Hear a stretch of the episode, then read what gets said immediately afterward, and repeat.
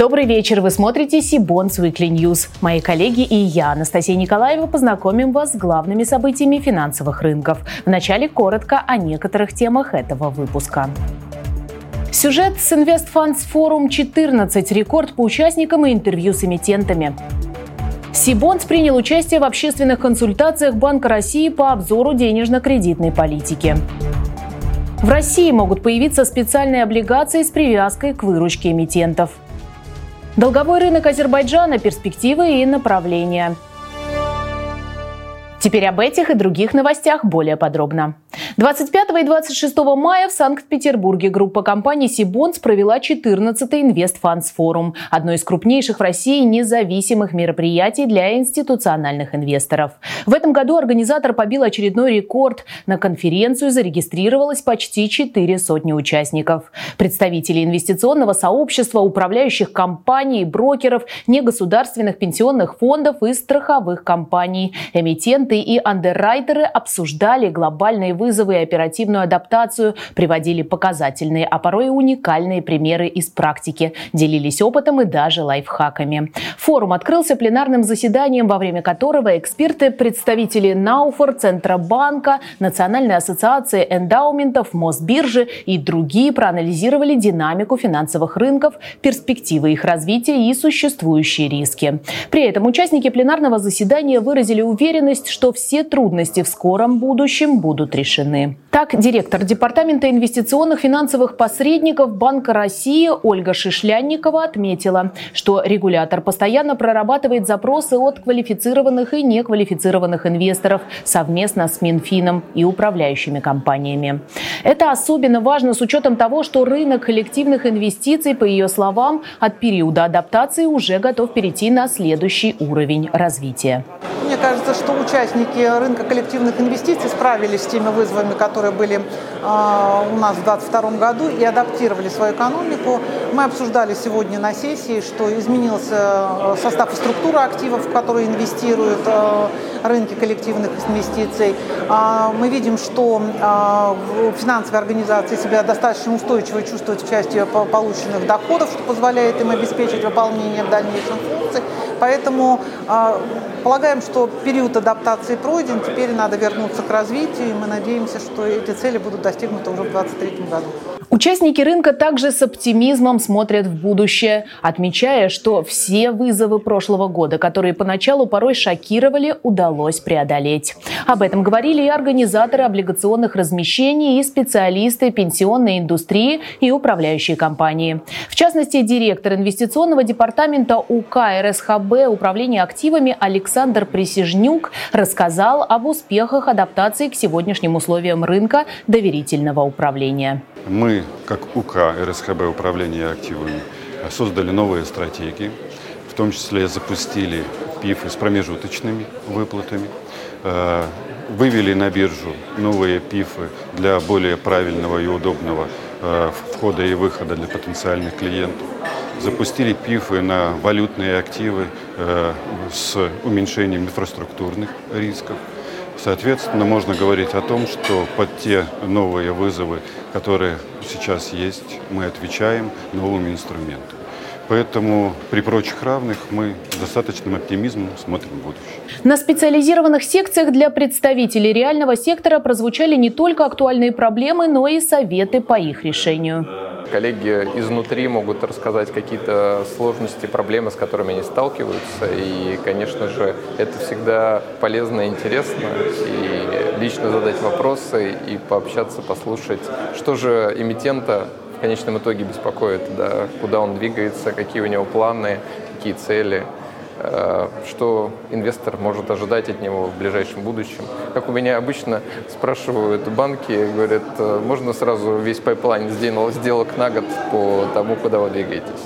Поэтому это, конечно, это самое важное, когда ты можешь когда ты можешь напрямую обратиться, но когда в публичном форуме ты можешь задать вопрос, это самое интересное. Насыщенной была и неофициальная часть мероприятия. Самая интригующая церемония награждения премии Invest Funds Awards, на которой чествовали успешных институциональных инвесторов на рынке коллективных инвестиций. Среди номинаций лучшие паевые фонды, акции и облигации, лидеры по приросту стоимости чистых активов и объему привлеченных средств. Самая привлекательная услуга для состоятельных клиентов и многие другие. Презентации, доклады спикеров и фотоотчеты с форума уже доступны на сайте Cbonds Конгресс. Кроме того, на нашем YouTube-канале опубликованы видеоинтервью с несколькими участниками форума. Не пропустите, ссылки в описании к этому видео. Представители Cbonds приняли участие в общественных консультациях Банка России по обзору денежно-кредитной политики за период таргетирования инфляции с 2015 года в Северо-Западном федеральном округе. Главными спикерами мероприятия стали заместитель председателя Банка России Алексей Заботкин, директор Департамента денежно-кредитной политики Банка России Кирилл Тремасов и замначальника Северо-Западного ГУ Банка России Вадим Пивоваров. Они не только охарактеризовали ситуацию 2022 года и последствия санкционного давления на крупные компании регионов СЗФО, но и ответили на вопросы представителей промышленности, финансовых организаций, деловых объединений и органов власти. Спикеры подчеркнули значимость предсказуемой политики Банка России, необходимость сохранения открытости регулятора и продолжения коммуникации с обществом и бизнесом. Также в ходе обмена мнениями представители компаний и общественных организаций указали на важность доступности кредитования. Особое место заняло обсуждение темы инфляции. Один из важнейших аспектов – это макросреда, макростабильность, устойчивость экономики, которая грубо отражается в уровне суверенного кредитного рейтинга.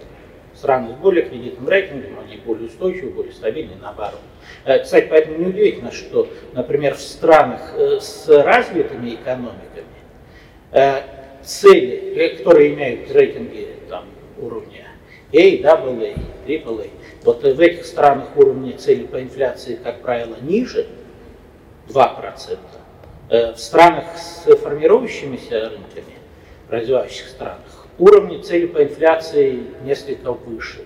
Добавлю, что по прогнозу Банка России инфляция в России на конец 2023 года составит 4,5-6,5%. И с учетом проводимой денежно-кредитной политики вернется к 4% в 2024 году. В России могут появиться специальные облигации с привязкой к выручке эмитентов. Предложение поступило от руководителя деловой России Павла Титова в ходе совещания членов бизнес-объединения с президентом России. По мнению Титова, держателя такой облигации может привлечь возможность совместить прогнозируемую доходность с перспективой роста стоимости и прибыльности бумаги за счет увеличения выручки компании. А эмитенту новый вид ценной бумаги даст максимальную гибкость в структуре финансирования без риска размыва контроля или излишнего давления на баланс. Титов подчеркнул, что в случае бессрочных облигаций они, цитирую, «вообще не будут влиять на долговую нагрузку, оставляя возможности для банковского кредитования». Конец цитаты. Президент России Владимир Путин поддержал предложение Титова и отметил, что при реализации таких облигаций крайне важен вопрос гарантии для тех, кто их приобретает, а также обеспечение невозможности дополнительных рисков для государства.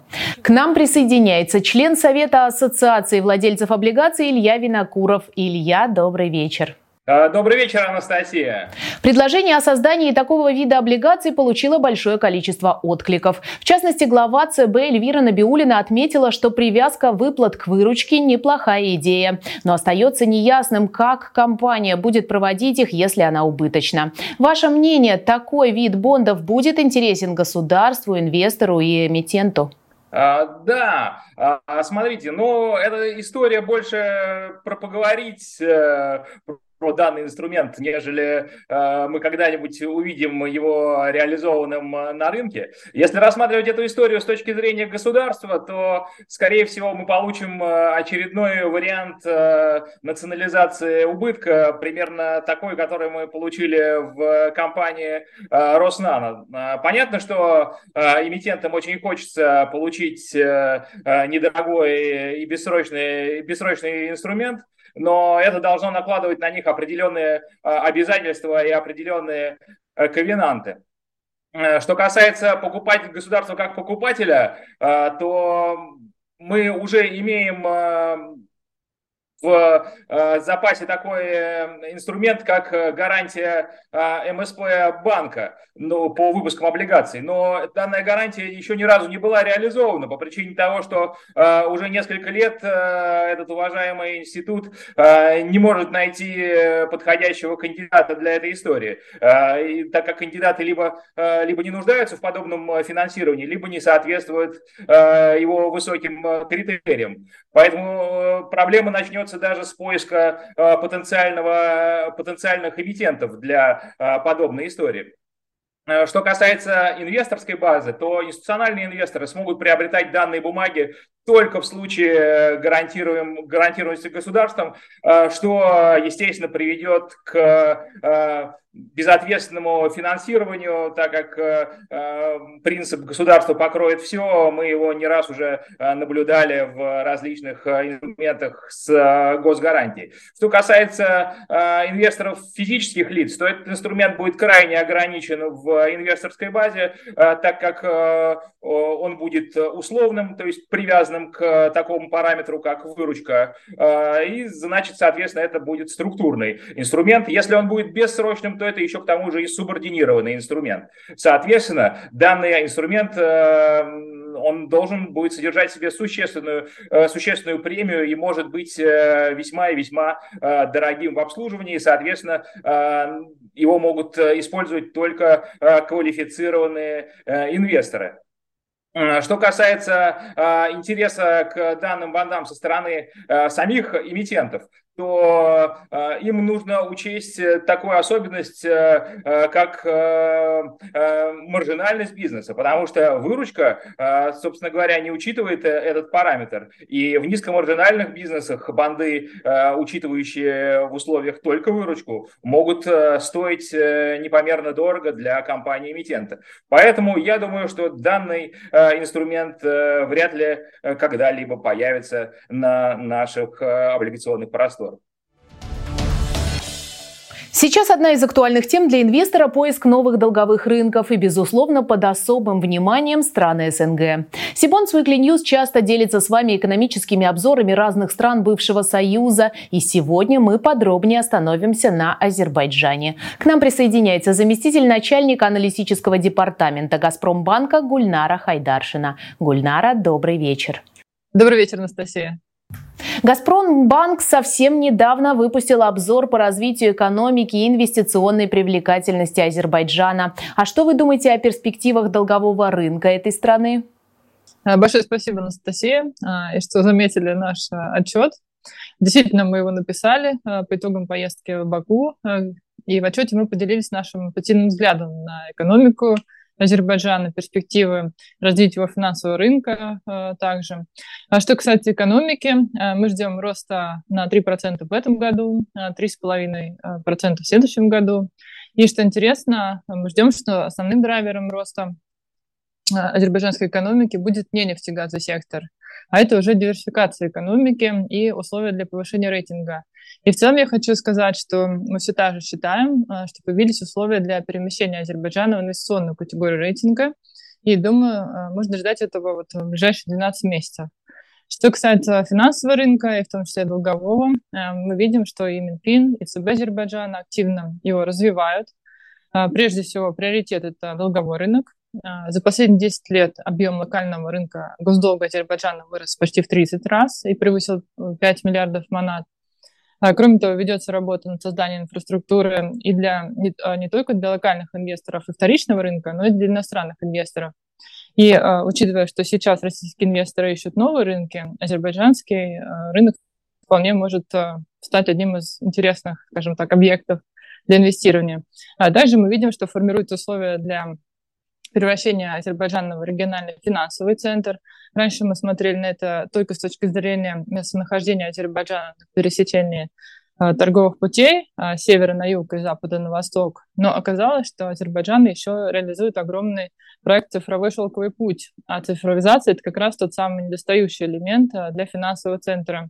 Так что, кто знает, может, в ближайшие годы у нас появится новый Дубай, только ближе. В любом случае, это все позитивные изменения, которые мы наблюдаем и в экономике, и на рынке капитала Азербайджана, и они позитивные для его инвестиционной истории. Завершит выпуск наша традиционная рубрика, посвященная актуальным размещениям на публичном долговом рынке. В первой декаде июня откроется книга заявок по облигациям ТД РКС на сумму не более 950 миллионов рублей. Номинальная стоимость каждой ценной бумаги – 1000 рублей. Цена размещения 100% от номинальной стоимости облигаций. Размещение пройдет по открытой подписке. Срок обращения выпуска составит 3 года. Купонный период – 91 день. Ориентир ставки купона – 15, 15,25% годовых, что соответствует доходности 15,87, 16,15% годовых. Размещение бондов запланировано также на первую декаду июня. Группа компаний РКС Девелопмент является девелопером жилой недвижимости комфорт-класса в регионах России, а основной деятельностью ТД РКС является работа агентств недвижимости. Cbonds провел с представителями компании онлайн-семинар, ссылка в описании к этому видео. АО «Производственное объединение Уральский оптико-механический завод» готовит выпуск десятилетних облигаций объемом до 2,5 миллиардов рублей. Книга откроется 6 июня, а размещение запланировано на 8 июня этого года.